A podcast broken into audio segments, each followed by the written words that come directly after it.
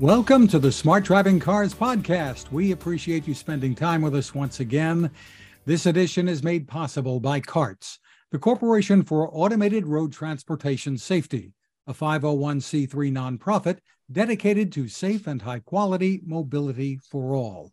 I'm Fred Fishkin, along with the faculty chair of autonomous vehicle engineering at Princeton University, Alan Kornhauser. Hi, Alan. Hey, good evening, Fred. Hope you had a great weekend. On Absolutely. our on our agenda today, a presentation you delivered at the International Road Safety Symposium in Vancouver very recently. This is titled a new deployment framework for autonomous vehicles. Give us the overview of what this symposium was about, and then let's take a look at this presentation.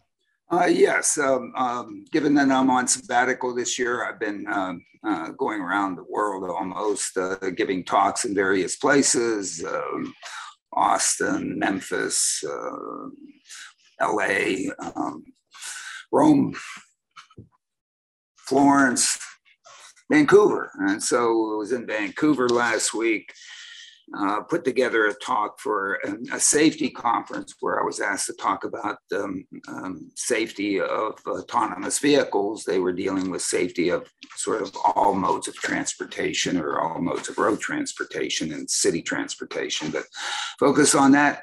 And I just felt that uh, given the audience, um, that uh, yes, safety is important, all this, but I just thought, given everything that's been happening, I wanted to take a step back and um, and really look at where we are. And so I put together this presentation, and I'd really like to to bring it out here. Uh, we'll have it linked in in Smart Driving Cars and e-letter, and it will be linked in the in the in the uh, podcast and Zoomcast. But I just thought um, we need to take a step back a little bit and see where we are, and most important, to see where we're going and to let's get to deployment and deployment that is um, that um, returns some value back to the investors as well as deliver value to society which i think is the important has been the important motivator here for uh, much of this uh, investment. So um, you know i just like to go through uh, the presentation here for the folks um, well let's have a look. Yes. So fred uh, really changed the title from what was in the program to really what the what is a what we I think is a new deployment framework for autonomous vehicles. What's new about it is that it's not what the, the developers of autonomous vehicles, uh, or at least some of it is what they've been focused on, and others isn't. Uh, certainly for as we'll see for safe and, and self-driving cars it absolutely is going down the the whole uh, deployment uh, uh, opportunities and, and, and visions uh, that have been out there. But for driverless, um, uh, I think things uh, you know need to go in a, a completely different direction than, than where they've been going.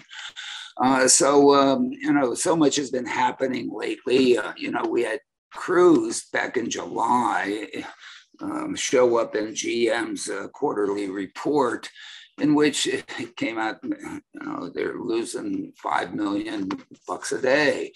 Uh, and so um, that sort of um, put some rumbles through, uh, saying, oh, "My goodness, um, um, what's going on here?"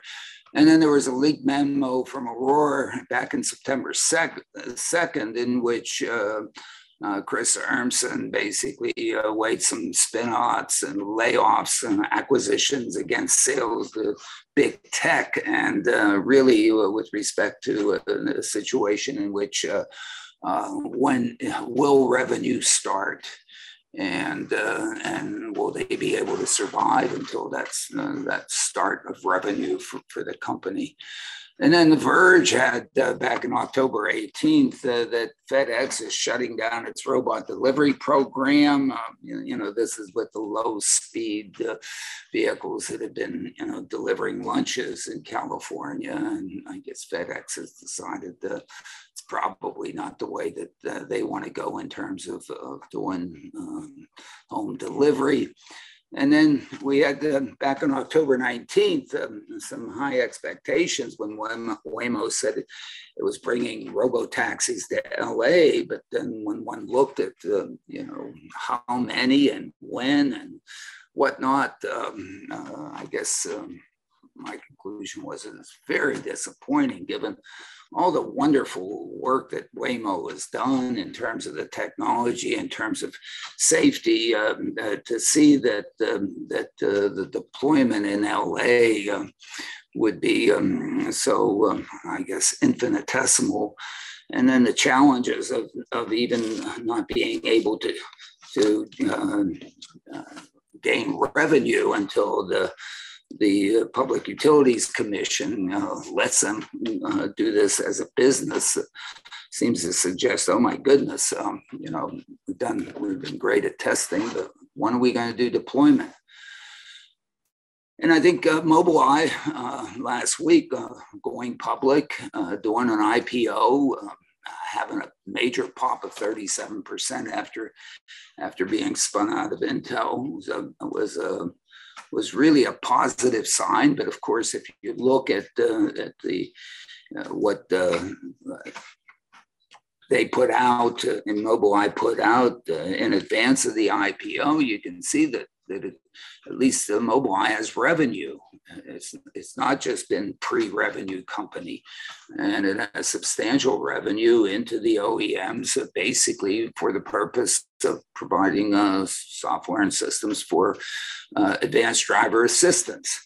And so um, that's uh, an optimistic point, at least in one market category for this automation technology.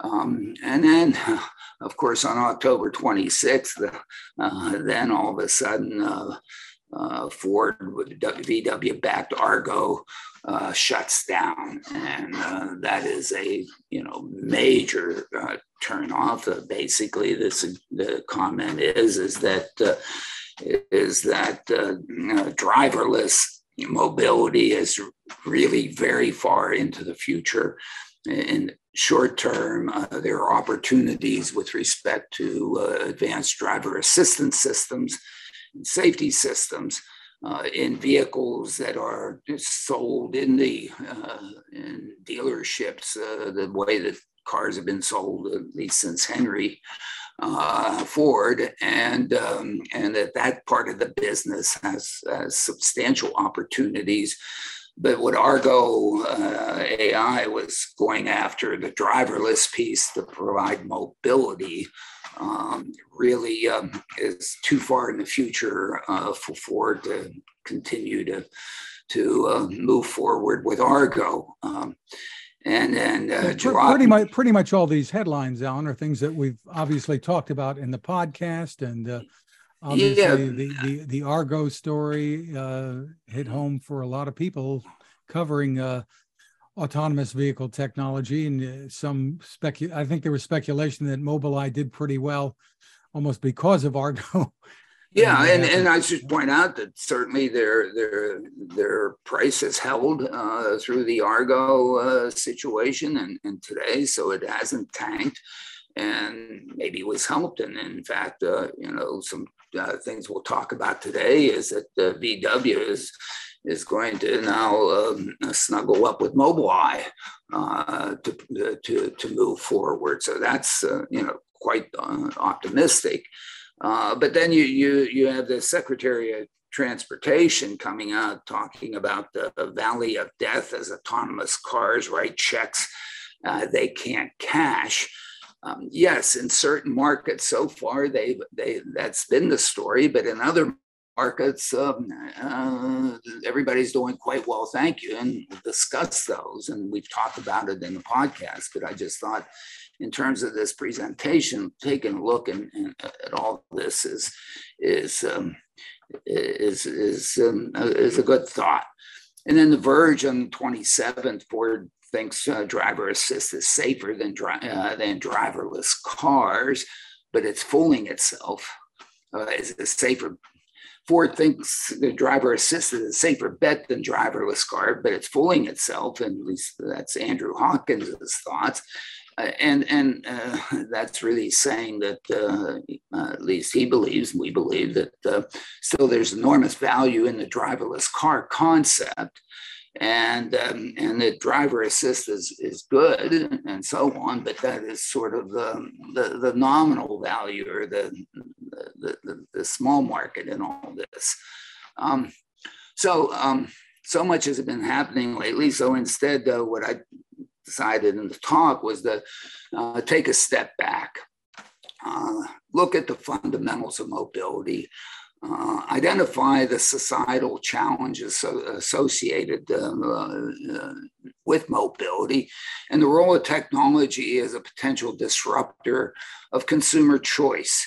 And uh, to use these elements, uh, the fundamentals of mobility, the societal challenges, the role of technology as the, the, the uh, disruptor of consumer choice, because really that's what automation is here. It's technology that is anticipated to be a disruptor, and use these as a guide to deployment of automation in such a way that the marketplace responds to alleviate mobility challenges and improves the fundamental thing, improves quality of life. You know, that's why we're doing all, the, at least that's what I think uh, we're doing all this is to, is to really put it out there, get it used, um, uh, solve problems of certain market classes, and improve quality of life. So if we go to mobility 101, as I went and talked, the fundamentals of consumer choice, it's important that we go back to the fundamentals because the choice is to go or don't go. And if we decide to go, where, when, and how. I mean, that's really all mobility is. It's a consumer choice. We individually make these choices each time we travel, and actually each time we don't travel if we decide not to go. And, and why do people take trips?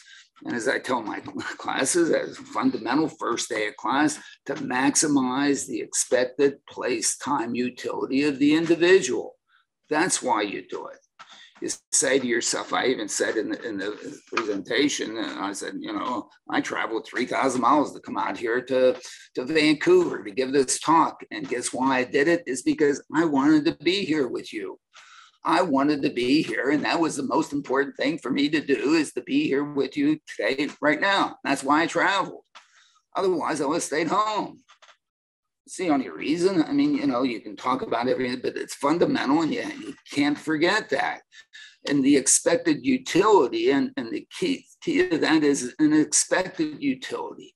It's what you anticipate is going to be the value to you.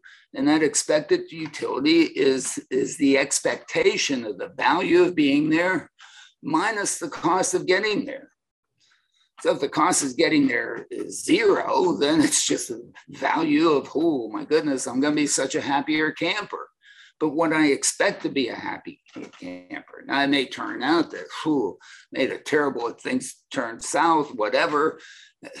Who knows? Hey, this is look, we're always looking into the future when we travel so it's all about expectations and expectations of, of, of the cost of getting there and um, why did we go a certain way well the way we designed to go a certain way the reason i didn't walk from princeton to vancouver and flew is because man the cost of, to me of walking would have been oh my goodness and to fly there, well, not so bad. And you know, in which way I could have flown, flown nonstop using um, using uh, um, Air Canada, and if I'm doing United, I have to change in in in in uh, Denver.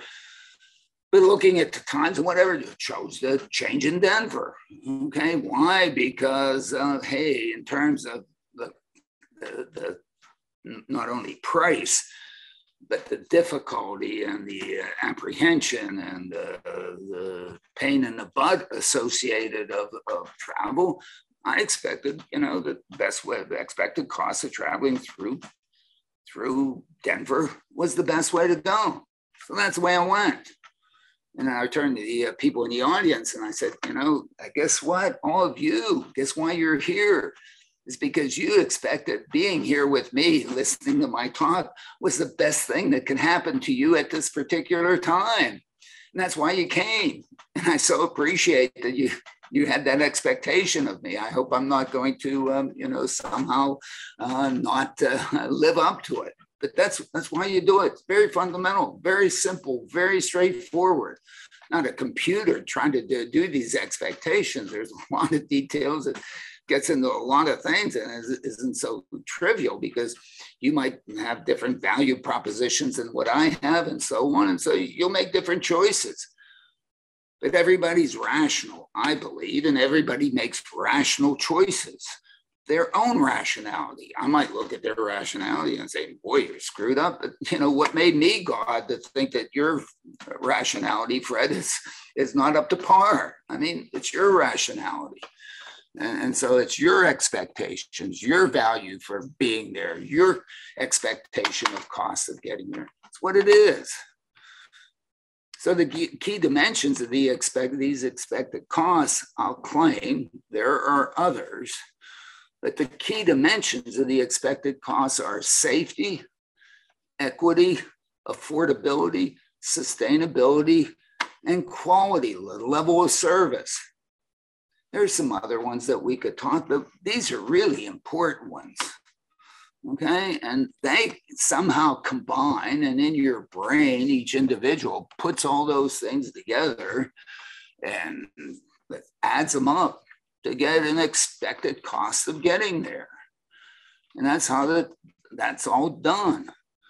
And so if we look at, you know, how big is the uh, market for mobility in the US, so, what is the total addressable vehicular moving by, by vehicles on the ground mobility market in US, not including walk trips. Walk trips are sort of, you know, they're kind of weird and difficult to handle. So let's not even talk about them because they, they're usually extremely short. Every once in a while, somebody walks a long distance, but very rarely. So we have a US population about 330 million. We have daily person trips of about three and a half of these non walking trips per person on average, roughly that number, which leads about 1.1 billion person trips per day. So in, in US today, there are about 1.1 billion trips taken by individuals, making individual decisions that, my goodness, they really wanted to get someplace and their uh, their expected value minus the expected cost of doing that, uh, best thing they wanted to do and they chose chose a way to go and they went. And tomorrow it's going to be about the same and next day is going to be about the same and next days well the, individually they won't be the same trips but that's that's what it is. And you know about 90% of these of these trips are taken by personal car. Only 3% of them are taken by transit.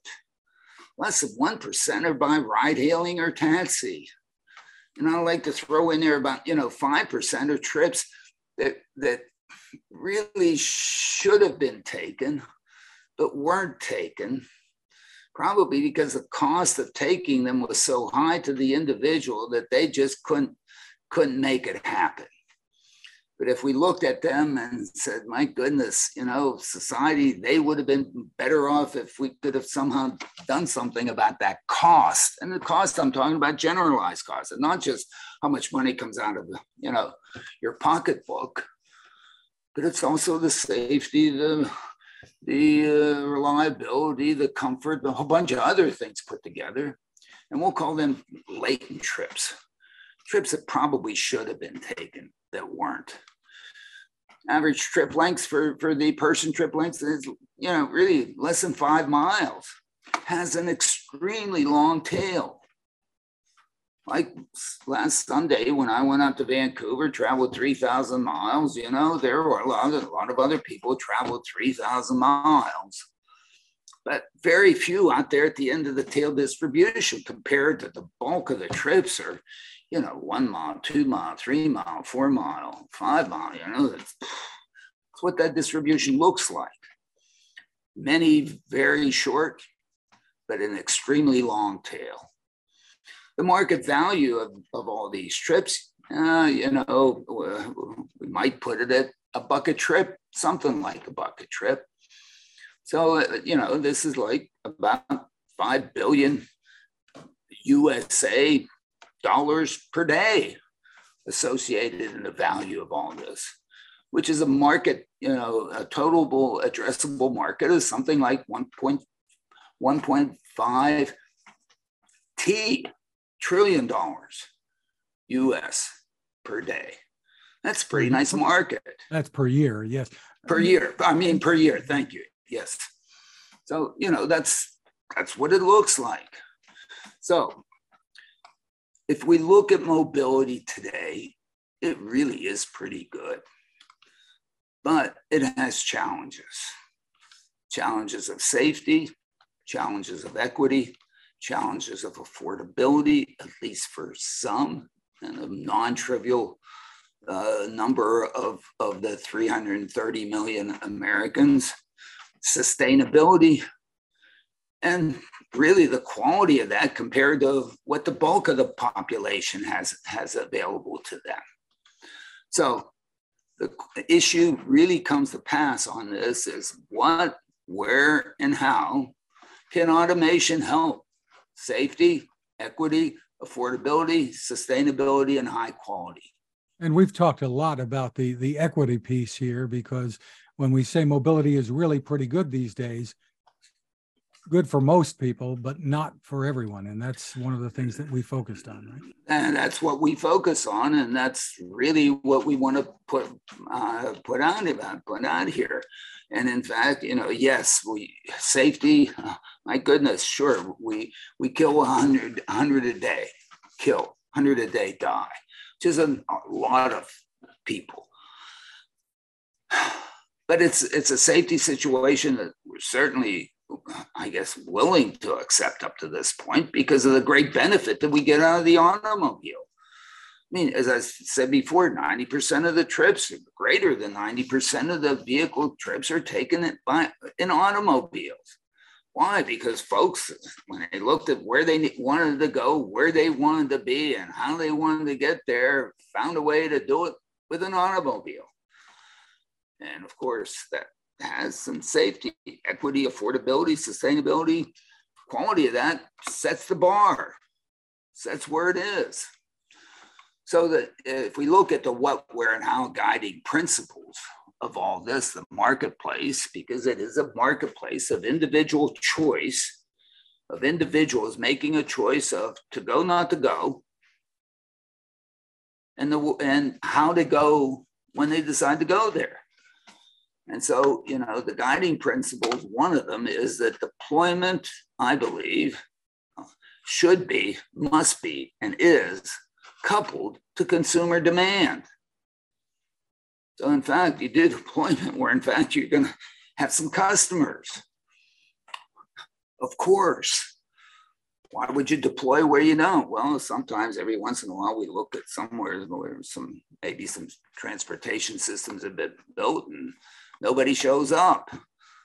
Okay, shouldn't have done that. But really, the customer demand and deployment, customer demand really should be, you know, pulling deployment because they're integrally coupled. If anything is going to happen, then the marketplace needs to do it. Why? Because the public sector isn't rich enough. And if the marketplace is going to do it, then you know this dependence on looking at customer demand is really really key.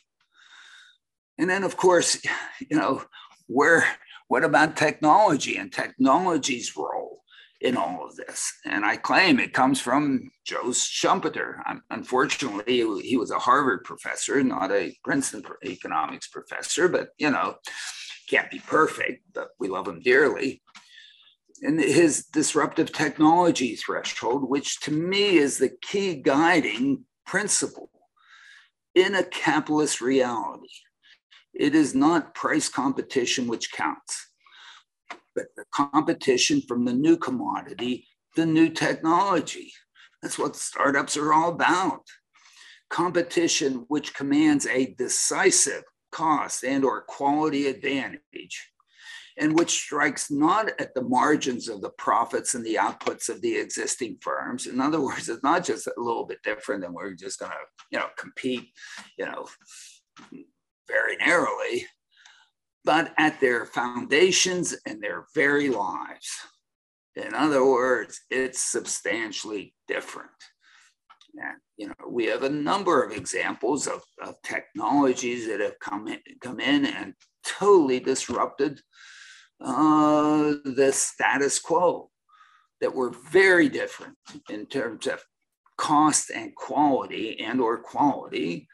And went out there and just you know turned the market turned it took it all. Uh, iphone of course being one of them. One looks at the internet one looks now at, at streaming versus versus uh, cable and so on and so forth you know these are substantially different and this is the disruptive technology threshold that really needs to take place here if if if the, the market is going to respond, if the customer demands and uh, is going to be able to respond to a deployment that is in fact disruptive. So the question is, if we look at automation role, technology role, we have to talk about, well, what kind of automation, which are incarnation of automation? And I guess from the beginning, Fred, we've talked about these things. You know, NHTSA has its its levels, which everybody knows I don't like. Why? Because they're called levels. You know, and I ended up calling all this smart driving cars, and I claim there are only three levels. And one of the levels is what safe driving cars. And I all continuously use these days this image of the safe driving car this is the image. We can, the individual here in the car can be turning the steering wheel and hitting the pedals and doing all kinds of crazy stuff. But the technology back here is absolutely making sure that these uh, drivers and passengers in this vehicle will never be harmed. They'll never hit an aisle. They'll never have a collision. She's going to make sure of that. And to me, this is what safe driving cars are all about. They have speed limiters, breathalyzer ignition interlocks, intelligent cruise control, lane centering, automated emergency braking that really works. And these things are on all the time, watching over us. Why? Because, of course, as we've done here for a very long time, Fred, we've said that everybody wants to quote that, you know, greater than 90% of the car crashes uh, involve uh, humans in the loop someplace. Well, it's not just humans in the loop, it's the driver misbehavior that leads to those things. Driver misbehavior, the most biggest one is, you know, looking at your texting on your phone not paying attention, falling asleep, drinking not, too much. You're you're not big on people saying I had an accident. They're not accidents, absolutely not, and we should stop calling them that. The driver misbehavior ran into the back of me. Why? Because uh, because they were they, they were tailgating me. They ran off the road. Why? Because who knows? They're checking something out or whatever, and you know, whatever. That's where those things happen. And so, you know, what we need are tech, is technology that basically will be uh, our, our, our get out of jail free card, our savior in case we misbehave. It'll let us do a bunch of stuff, but if the things that we're doing is about to lead into a crash, it's going to intervene in there and stop the crash. So if we're really interested in alleviating safety, and safety is our big concern, then we need to have these systems. Essentially all exist today in cars on all the time. And the problem is that the marketplace hasn't responded very well to, you know, safety objectives. Now, safety is a hard sell. So these things probably need to be mandated. So if the Secretary of Transportation really wants to do something about safety, then he should mandate speed limiters shouldn't be able to go more than I don't know, pick a number, nine over, maybe 14 over. Certainly not more than that. You shouldn't be able to start the car if you've had too much to drink. These systems exist. Intelligent cruise control that, that doesn't wait until you're 1.6 seconds to collision, but actually as you approach and you come from infinity to, to, to 10 seconds, to six seconds, to five seconds, uh, uh, as you approach, it starts to do something. It doesn't just let you run up at the bend and all of a sudden turn the darn thing on the way these systems work today. And, and, and should, should the OEMs do this? If they put a breathalyzer in a car, even for free, how many will they sell? I'll suggest zero. Okay if they put a speed limiter on there and not let me go greater than nine miles over, I'm going to clip the wires. So somebody has to come in there and do it. We've done it before. We, we've done it with with with um, with stability control. Since 2012, every car has to have stability control. That means that if I'm going around a corner too fast, the sensors figure out that I'm about to lose my rear end. The system kicks in, applies brakes, torque, who knows what, whatever, to stabilize me, takes over, basically takes the steering wheel and, and, and the brakes, steering wheel out of my hands and brakes off of my feet and, and, and, and throttle off of my feet and saves the day. And after I stopped sweating from it saving the day, I'm there, oh, thank you. Oh my goodness. Am I lucky to have that? Any thoughts about how many lives you say we lose 100 lives a day in the, in the US? Well, then the, the number is 90, percent or because we misbehave. If we put things in there that that that that watch us misbehave, because uh, these crashes are not crashes that happen instantaneously. There's a lead up to them. One can sense that it is. A beautiful presentation that was also made at, at, at the conference was, was by Waymo, showing that, you know, Waymo vehicle in, through their simulations, if it would have been the vehicle in which a, a car that, that, that went through a red light at, at 107 miles an hour and T-bone some other car making a left turn. The, the car making a left turn didn't see him coming because why? You're making a left turn. This thing's coming from the right. You're looking this way. Of course not. But because they basically had 360 vision, the Waymo car would have seen that. Would have seen that 107 mile an hour car approaching, would have tapped the brakes, slowed down a little bit, and the car would have gone in front of it. The systems exist to do this. So if you're really interested in safety, the way to do it is to put some of these systems in cars and not let people misbehave.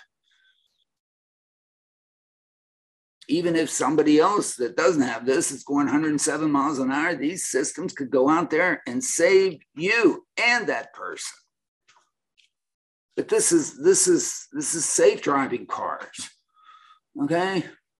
This is a, a separate market, and in some sense, part of the market in which Mobileye in. The second one is the self-driving cars. You know, on some of the time, and it's a driver's choice in some certified areas and certified times, but the driver remains responsible for the safe and legal operation of the vehicle. Okay, just because you can take your hands off the wheel, I mean, taking your hands off the wheel, who cares? The most important, more important thing is taking your feet off the brakes and throttle and out of that, but you have to remain you're the responsible and and legal person that's that's responsible for both the safe and the legal operation of the vehicle. Now these systems are extremely popular. I mean, you know, I've called them the ultimate texting machine because if I take my maybe, maybe I can text. And they're so darn good and there's nothing around it's doing the driving maybe i can. That's what people are doing. And I, you know these things are selling in, in the showrooms. You know the, the madmen have have taken these to be the new i call them chrome and fins of the of selling cars. What half of the half the models on, in showrooms today have these features and people are buying them my goodness. What does it do? Does something for safety? Does improve high quality? For sustainability affordability and equity? Uh, not so much. But these things but this is this is but the driver has to remain alert remain being responsible for the safe and legal operation of the vehicle. This is the this is the key fine print. And there's no car that's sold today to individuals that doesn't require this responsibility, whether it has technology or not. And then the third one is, of course, driverless cars. On all the time, in certified areas at certified times, so called operational design domain, and there's no driver or attendant in there. What does that do? Eh, for safety, probably not much. About the only thing, the, the real opportunity to, to at least remain as safe as the existing systems is that at least it's not going to misbehave because of course those that are de- designing the, the, the driver controls on this make sure that it doesn't misbehave it doesn't severely exceed the speed limit. It doesn't tailgate. It doesn't fall asleep because it has backups and redundancy. It doesn't run red lights etc what it really does, because it doesn't have a driver, is address affordability. Providing mobility with a vehicle that you don't have to pay the driver is actually cheaper than you providing mobility for yourself. Why is the car, the personally owned car, so dominant in providing mobility, it's because the rides that it provides to the individual is not charged, that individual is not charged for the cost of the driver because you're doing the driving. It's like going to Home Depot, do it yourself. Okay. You do the work, you don't have to pay for somebody else to do it. And here, you know, this has been the sort of the beautiful perceived cost uh, benefit of personal cars is nobody says, oh my goodness, I should be charging myself. Oh, it's Sunday, uh, double time to drive myself to go to Starbucks to get a cup of coffee. Nobody thinks that way. The driver's free. And in fact, everything that's been set up for the car makes it seem as if the whole operation is free. Nobody ever touches the money. Insurance premiums, hey, maybe, you know, every six months. Gas and oil, gas, whenever you load up, whenever you fill up, give them credit card. Never see it each time you get in the car, it doesn't say, hey, I need exact change here. Doesn't remind you as to what it costs. I mean, it's been a beautiful marketing um, uh, situation that the madmen have put in so that our perception of mobility with our personal car is essentially free. I mean, I used to joke with my students when when uh, I, I haven't seen them lately when there were advertisements on TV about buying a car and they'll give you $10,000 cash back if you buy a new whatever. You go in the showroom, you get $10,000 cash back or whatever, $5,000 cash back. And I say, oh my goodness, I want to buy 10 of them. man, I'll walk out of there with a hundred thousand. Well, you know, you know, they never tell you the price. They just tell you about the cash back. Oh, got to have one of those. That's all because all this is done on, um, you know, with respect to making consumer choices based on the perception, and you know, all these costs have been hidden. However, if we now have a computer doing the driving, and it's at any kind of scale, that computer behaves like Moore's law. Its individual cost basically goes to zero with scale. So now you can approach a personally driven car with a drive, the, the cost of a, of a, of a personally driven car with the cost of a computer driven car because now there's no driver to pay. And in fact, now if this car is it provides mobility to me, then goes over and provides mobility to you, then comes back and provides more mobility to me, and then goes back and provides more mobility to you. That asset, the vehicle asset, is not being shared between the two of us. So actually, that you know, if I, one really goes and says, "Hey, what's the capital cost of each of the ride?" My goodness, we're sharing it. And if you can get to, as we always use the elevator analogy on this thing, if you can share rides every once in a while, so it doesn't give me mobility, then goes over and give you mobility, Fred, and then comes back to me or whatever, goes to the third person, moves around. If it takes two people at the same time, that means whatever cost of mobility is to the individual is divided by two. If it's three, it's divided by, these are so simple. But what it really does is address this affordability issue.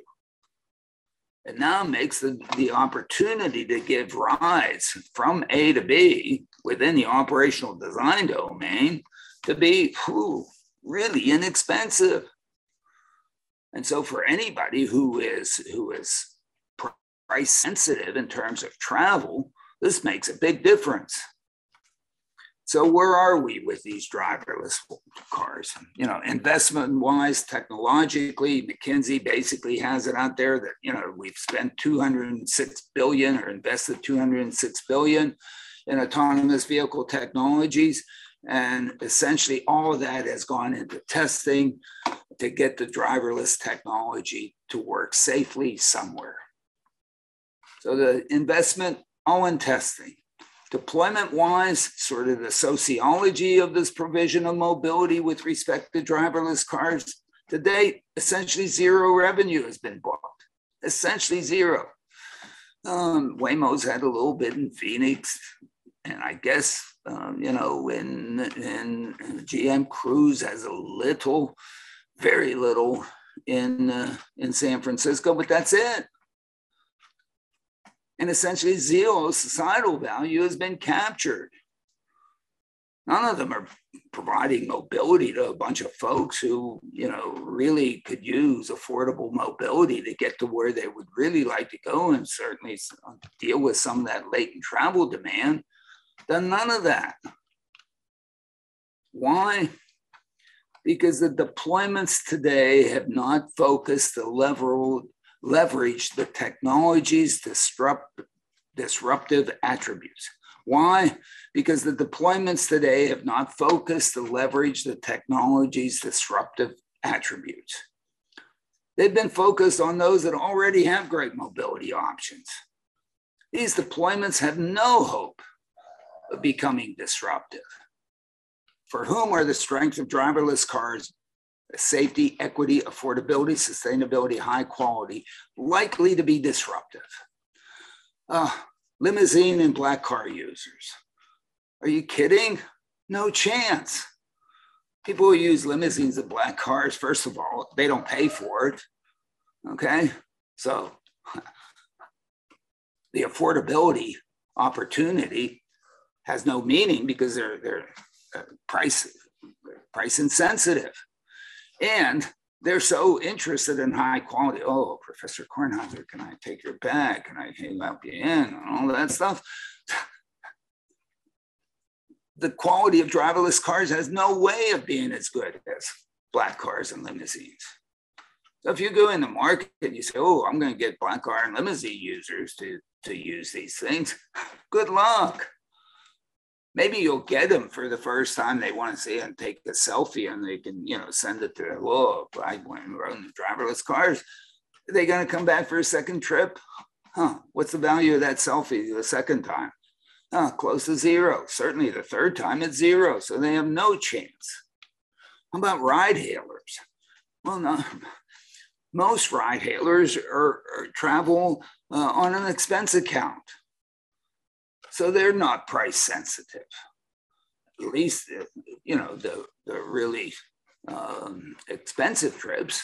And so, therefore, except for those in which affordability really matters, you know, ride hailers, uh, that's not the market that you want. How about car drivers? Hey, maybe you can get some car drivers to actually look, oh my goodness, look at how much a car costs me. And like, uh, yeah, if I take this, I'll be, yeah, you might be able to get some. There's certainly a lot of them, but only for those in which affordability really matters. And those that don't have a car that they can drive themselves, huh, that's a little bit different issue. Here, affordability and high quality is disruptive. Why? Because what they have in terms of opportunities is not very good. And my goodness, affordability, if they could have, if they if they had money, they'd probably buy a car, but they don't have a car. So this is the market that is disruptive, where driverless cars can be disruptive. And who those that are in that market, the too young, those that don't have driver's license yet. Why? Because their existing firms in the Schumpeter the concept include what? Chauffeured by parents, the bus, walking. Oh my goodness. Not very high quality. Well, maybe chauffeured by parents is, but my goodness, what you have to beg and do to be able to get that? Hmm. The too old. Here, the existing firms include chauffeured by children, the bus and walking. Not very good options. The too poor. The existing firms include chauffeured by friends, begging a friend to take you and then owing them something for it. The bus or walking. Again, the competition is, is, is not very high quality, and a high quality driverless mobility is disruptive. There are not enough cars in the family. Their existing firms are chauffeured by the driver in the family, the bus, or walking. And again, alternatives are not very strong. And then the physically challenged. The physically challenged, who are what are their existing ways, the existing firms of getting there chauffeured by family or paratransit. And my goodness, paratransit oh, whatever. So what we've done is we put together a mobility disadvantage index, which is a function of auto availability, income, and transit accessibility, and basically looked at geographic areas across the country to then build distributions of the percentage of households in those particular areas as a function of mobility, mobility disability index. And the, the mobility disadvantaged index. Okay.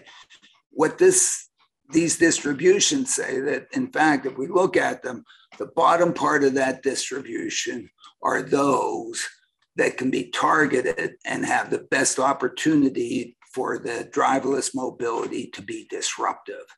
And the opportunity now that that that disruptive level of service can be provided affordably through driverless cars have the opportunity to now become the customers for such deployments.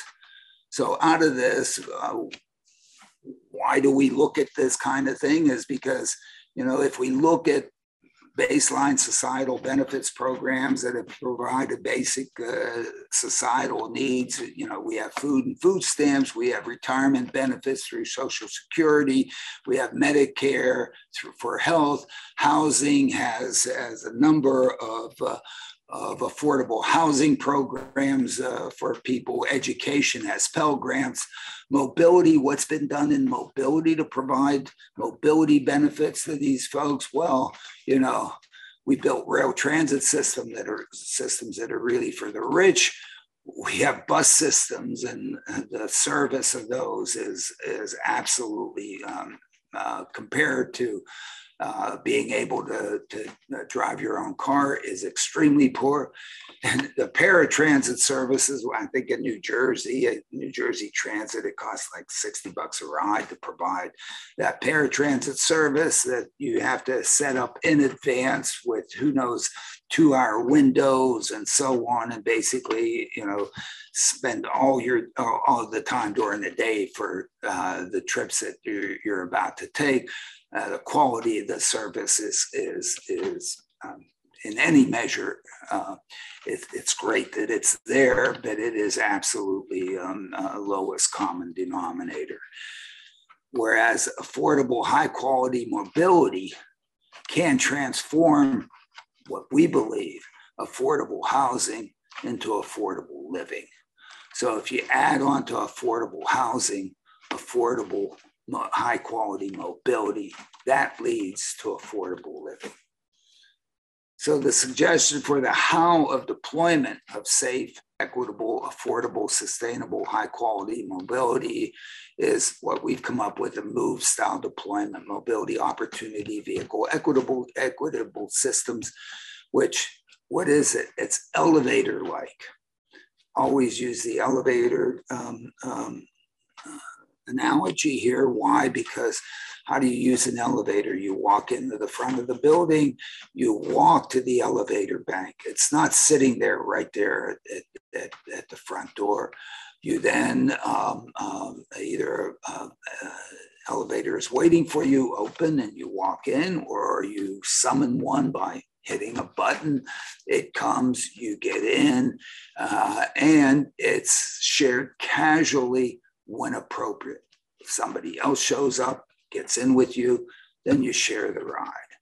So instead of being floor to floor, which is elevator like, we talk about kiosk to kiosk service. The kiosks are what? They're no more than a five minute walk away from any of the places in a particular uh, community so that you have basically a short walk from the front door to the elevator bank or a short walk from your home to a kiosk or for, for the, uh, from the kiosk to a church, to a um, health provider, to whatever.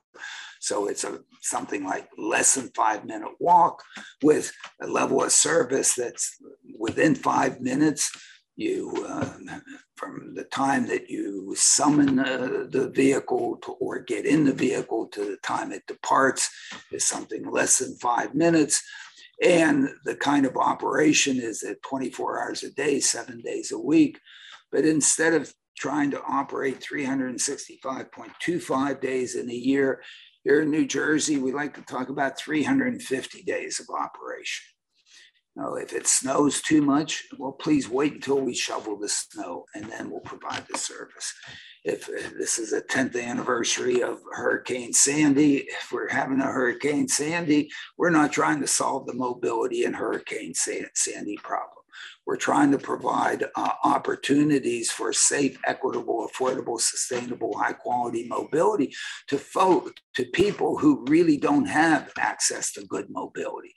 And having it, having this kind of level of service, five minute wait within a five minute walk to where you're coming from or going to uh, 24 7, 350 is we consider extremely uh, high quality. It's almost as good of quality as having your own car to, to take and, and, and to go whenever you want to wherever you want to go. And we should point out, Alan, too, that there'd be few, if any, stops between from where you want to, where you're picked up and where you're going. Yeah, there are there are really none. So if I'm coming from this kiosk and going to that kiosk, it just takes me boom, boom, boom, boom, boom, and goes.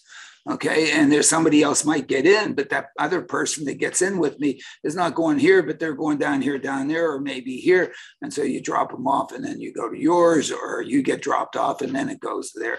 So the idea is it's kiosk. The kiosk using only a subset of the road systems. This is the, the, the, Trenton network. Which subset of the road system? The subset for which it is this uh, the safest um, uh, uh, mobility uh, for the cap- uh, capability for these systems. So uh, there's you know low, mostly low speed and so on. At least here for Trenton for this 60 kiosk network. Um, uh, the um, uh, speeds uh, never have to get above 35 miles an hour. Most of the time, they're running at 25 to 35 miles an hour. Uh, uh, the level of service is, is really fantastic. It's as good as driving your own car from, from any of these places. And you have the opportunity to to go to some very important points like the Trent, Trenton Transit Center that give you access not only uh, to uh, to the train station, but then everywhere else where the train station goes. And the train station where does New Jersey Transit Northeast Corridor Service goes, it also goes to Newark Airport. Newark Airport, where do you go? You can go anywhere in the world. So all of a sudden you have access through this system, very easy access to, to any place in the world. What the kiosk might look like. This is a kiosk that the preliminary design for it at, at Trenton High School. And why did we uh, have our initial proposal for Trenton? Well, you know, it is the state capital in New Jersey, but more importantly, 70% of Trenton households have access to one or fewer cars. So, in fact, a large portion of Trenton residents have access to very poor mobility options. And this driverless technology now available to them for them, it is totally disruptive. And because it's affordable and it would be easy for people that, that are really poor to be able to provide to, uh, to provide transit stamps, it provides the affordability aspect along with a high quality of service, really guarantee a market for this for this service. And the the level of service, the, the, the cost of providing the service is so low that you can actually make a profit and a profit of uh, let's say a buck a trip. Why? Because each one of each one of the cost of each one of the trips here, person trips, is a buck and a half at most. And so there, it there's a real opportunity to not only provide extremely affordable mobility, but also do it in the private marketplace of the provision of the trips. You know, we've looked at public housing in Trenton as how you might convert Donnelly Homes into a place where kiosk place where these vehicles are sitting and waiting and to, to provide mobility to the folks to go out to Walmart. You know, if you don't have a car, how do you get to Walmart? Well, these sits could take you to Walmart, and the kiosks at Walmart might look like something like this, where the vehicles waiting stations are near the front door to the Walmart and provide accessibility uh, there. If one looks at all the person trips in Trenton that are part of the total addressable market, one sees that there are basically 100,000 per day person trips in that total addressable market that occurs at, at, at, the rates that one is seeing here per minute throughout the 24 hours a day. These peaks in the morning are not only trips uh, to work, but also trips to school. These peaks over here are really trips from school. Yes, uh, mobility is not provided for kids going to school in Trenton you know, you, and, and uh, so if you live more than uh, half a mile from a school, you know, this is a real mobility opportunity for them. The way we've talked about uh, evolving this is, is by starting initially with a phase in which we're operating 12 hours a day, seven days a week, 350 days a year, but with an attendant on board. Now you say, oh my goodness, now you got to pay an attendant. I thought you were telling me that this thing's going to be affordable. In the beginning, one has to pay for an attendant. Why? Not to prove that the technology works. One assumes that the 200 billion that's already been invested in technology has a working in Trenton, that it's safe. It's it's the it's the provide allow for the customer to become acclimated to the service. So just like with elevators, originally there was an elevator operator on board. People got used to, you know, were willing to get into an elevator because there was an elevator operator on board. At some point, they said, "Well, my goodness, that elevator operator really is doing nothing. It can just run automated." Uh, pull the elevator operator. And where do you pull it? Well, you pull it to then be able to convert this operational design to driverless operation, extend the operation to 24 hours per day, seven days a week, 350 days, and then use those to extend and expand the operational design domain to acclimate even more customers. And after that acclimation point, convert the whole thing uh, to driverless operation and use the use the um, the attendants to acclimate even more customers and to eventually turn out to have sustained operation not just in, in, in Trenton, New Jersey, but throughout Mercer County and not only throughout Mercer County, but then replicate that in Camden and Atlantic City and, and New Brunswick and Perth Amboy and Newark and Paterson and so on throughout the state.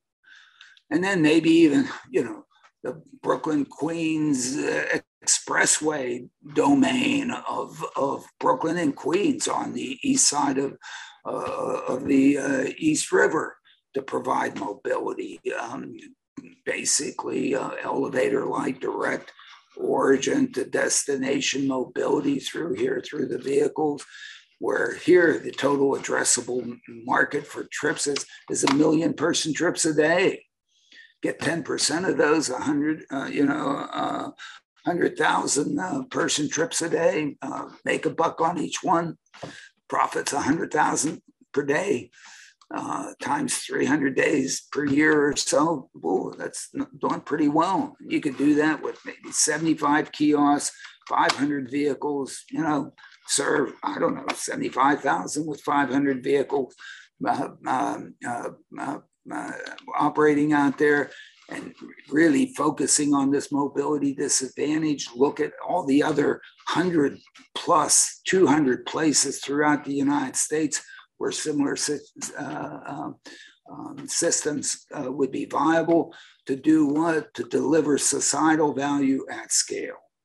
So this would be success driven by evolving uh, uh, the operational design domains through replication throughout the country in uh, so many places where there are so many people who could um, uh, be uh, whose quality of life could be substantially improved uh, with this kind of affordable, sustainable, equitable, safe, high quality mobility.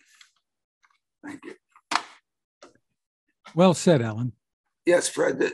To, to me, this is this is a market-driven opportunity to do deployment and to basically have a place in which you have an ignition to basically an explosive deployment uh, to scale. It's driven by the marketplace. Why? Because in these markets of, of, uh, of uh, um, mobility disadvantage, uh, the opportunity here of, of, uh, of affordability and high quality mobility is so disruptive that people will then take it repeatedly every day, and this builds a true market that can flourish, as opposed to going after what black car and, and limousine users who will. I mean, my goodness, you got well, that's that's in that's in some of the headlines we're going to chat about. For instance, Waymo uh, is now making passenger trips to Phoenix Airport. I mean, we've talked about Waymo before, and the and the argument that you pose is that uh, they could be doing things that uh, provide mobility to people who don't have many options. Right. I mean, if you if you look at any customer that they take, uh, you know, from downtown Phoenix to uh, Phoenix to, to the airport, you know, what improvement have they provided? A selfie? Are they really going to go out there and say, "Hey, we're our price uh, for that trip is is 20% of what it's going to cost you in Uber. Are they really going to compete on price? Are they really going to be disruptive on price? If they are, well, then they have the opportunity to take a lot more people. But I don't believe that that's what they're looking at. They're looking to take uh, to take the folks from downtown Phoenix, you know, who are on expense account, who have a, you know, who don't care how much they spend Okay. I mean, they do care, but you know, they're not price sensitive. Right. And really, they're gonna instead of have a black card, you know, what, what, what's the improve? What's the society societal improvement in that? None. Might might, well, might you, negative. Used, you've used the word uh, disruptive repeatedly through the presentation, and that's really what we're talking about here. What yeah, you, look, the reason 200 billion's been invested in this thing is because it's going to do something different, really good. It has to do that if it expects to get back 200 billion in, in, value. Otherwise, if it just sits out there and competes, you know, sort of, hey, whatever, and I'm going to, you know, steal a few trips from Uber and Lyft and bring the demise of Uber and Lyft uh, more quickly. Uh, okay. That's another headline in from the uh, from the newsletter, uh, from the latest newsletter. Lyft laying off 13% of its workforce with a bleak uh, economic outlook. Well, yeah, because uh, unfortunately, you have to pay for the driver, and the driver deserves to earn earn a living wage. And it's not only the time that the driver has to spend taking you from A to B, it's also the time that the driver has to spend getting to you. And maybe part of the time that the driver has to spend getting to the next person, although maybe they should pay for that. Or the driver has to sit around waiting until you're ready to go or you want to go. Right. And so they have to sit there and whatever, they deserve to be paid. They don't just be on the moment. I mean, it's just not the way we work. The beauty of having a computer do this is it can sit around and wait. Do you know how long how, how, long my computer on my desktop sits around and waits for me to, to get on? and provide service to me. And then if I go do something else, you know, this sits around and just, you know, I'll just wait for him and serve him. Okay? It's completely different when you're dealing with a human than with a computer. And the opportunity that we have with these driverless vehicles operated in as a fleet is that my goodness, they end up they can be shared between the two of us, between the rest of us. So if I'm not using it, you might be using it. And they can do shared rides too. When I'm using it, you're using it too at the same time. That addresses affordability in a major way.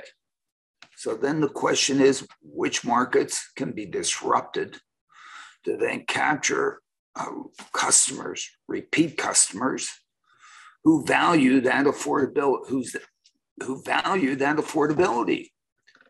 Well, you've certainly made the case uh, with the presentation here. Well, I don't know. I, it's it's a um, it's it's a it's a preach. I'm sorry, folks, but those are the fundamentals. And we encourage people who've watched this uh, to share it with others, yes. share the podcast throughout sure. the industry, uh, academia. Yeah. Right wherever, there, there, wherever there's there is interest. right, and there's a there's a link to the to the slide, so you don't have to. You can sit there and read instead of listen to my preaching. But um, but I just wanted to walk folks through it. Um, I know. Well, uh, well done. Well, a couple of other quick headlines. Aurora, we we had mentioned Aurora. They're reaffirming they have enough cash to run until commercial deployment. I guess that they're kind of answering their earlier reports. Yeah, and I, I sure hope they do, but it really emphasizes the fact that uh, they're still pre revenue. Right. And those of us that have started businesses and those of us that have been in it all know that, my goodness, um, our expectations of when revenue starts um, always seems to be extremely optimistic. uh, so, you know, I mean, my advice to any student starting a business hey, don't really start until you have revenue. Okay. don't leave your day job until you have revenue in this startup that you want to do. Okay. uh, Tesla, Tesla, Alan, another yeah. headline has released a, a new FSD beta. I'm calling it FSD. Yeah, please. Not, not the, uh, not what it stands yeah, for. yeah, please, let's stop. Yeah. Um, yeah, they released, um, you know, 69.3 and, um, and, um, their release release notes have been uh, are out there on the web and it looks like more improvements so they're making progress but you know they're really nowhere near driverless where people would just use it anywhere. Driverless you know they're trying to do driverless everywhere. That is just so difficult. Why don't you just do it somewhere? As i said to them you know why don't you do you know do a release run some vehicles around Trenton for a while, give you some data, and then you can do a release FSD 69.Trenton that then can provide the repeated safe mobility operation within that just that operational design domain. And when we go to expand the whole thing through Mercer County, then you know we'll spend a little bit of time and give you some more data to make sure that now you FSD dot Mercer County, but not everywhere. Just on the streets, the safest streets, the safest um, where it's easiest for you, not where it's toughest. Because where it's too hard, we won't go there. We don't need to go there. There, there are ways to go that are easy, safe. There are ways to go that oh, you shouldn't unless you're whatever. So, you know, if you work the problem that way, I think we can get to deployment to deliver at least some societal benefits and generate some revenue, some profits early to give us a chance to do more work to then grow it. And in fact, you know, one's not trying to provide cross country trips. We're just trying to get the people in Trenton to the Trenton train station. And then if they have to go to North Jersey, they, they can go, they can take New Jersey Transit up to Newark and then Newark get the Newark moves to take them to where they're going. And so the, the, the, system in Newark only has to work in the Newark moves. The system in in in uh, in Trenton only in the Trenton moves. That can be two different releases of the software. And the cars don't go here and have to operate there. They all stay here. They're just fine. Thank you. With the more manageable, the easier to generate, the safer set of of dials values on your deep learning so that it really does work. It is safe. You make it sound easier than landing Falcon Heavy boosters. uh, no, it's not easier. Landing Falcon Heavy boosters is basically just F equals MA with, you know, whatever. Uh, you know, it doesn't have kids running out, um, you know, chasing balls. It doesn't have people going through red lights at 107 miles an hour or whatever. It doesn't have all that misbehavior. It, you know, it really is. Driverless cars are, are more difficult than, than uh, uh, rocket science, you know. And, uh, and uh, you know, SpaceX has really made, uh, made rocket science. I mean, whew, they've done a beautiful job. So I also link in there in the in the newsletter um, um, the uh, Falcon Heavy launch last week, which was really impressive again. It, it, it's either totally impressive or totally photoshopped. I, I don't think it's for some reason. For some reason, I don't think that one's photoshopped. I don't think so. Yeah, I don't think the the, the U.S. Space Force is going to let you know SpaceX Photoshop their the launch of their uh, of their satellites anyway. Well, on that note, we want to thank CARTS, the Corporation for Automated Road Transportation Safety, for helping to make this podcast possible. CARTS is a 501c3 nonprofit dedicated to safe and high quality mobility for all. You can find us at smartdrivingcar.com, also on Anchor FM, Spotify, TuneIn, Apple, Google, Amazon, Spreaker, wherever you turn to for podcasts. Your smart speaker can play us too. You can find my tech reports at techstination.com. I'm Fred Fishkin along with Alan Kornhauser. Thank you for listening or watching. Please stay safe and have a great week ahead. Thank you.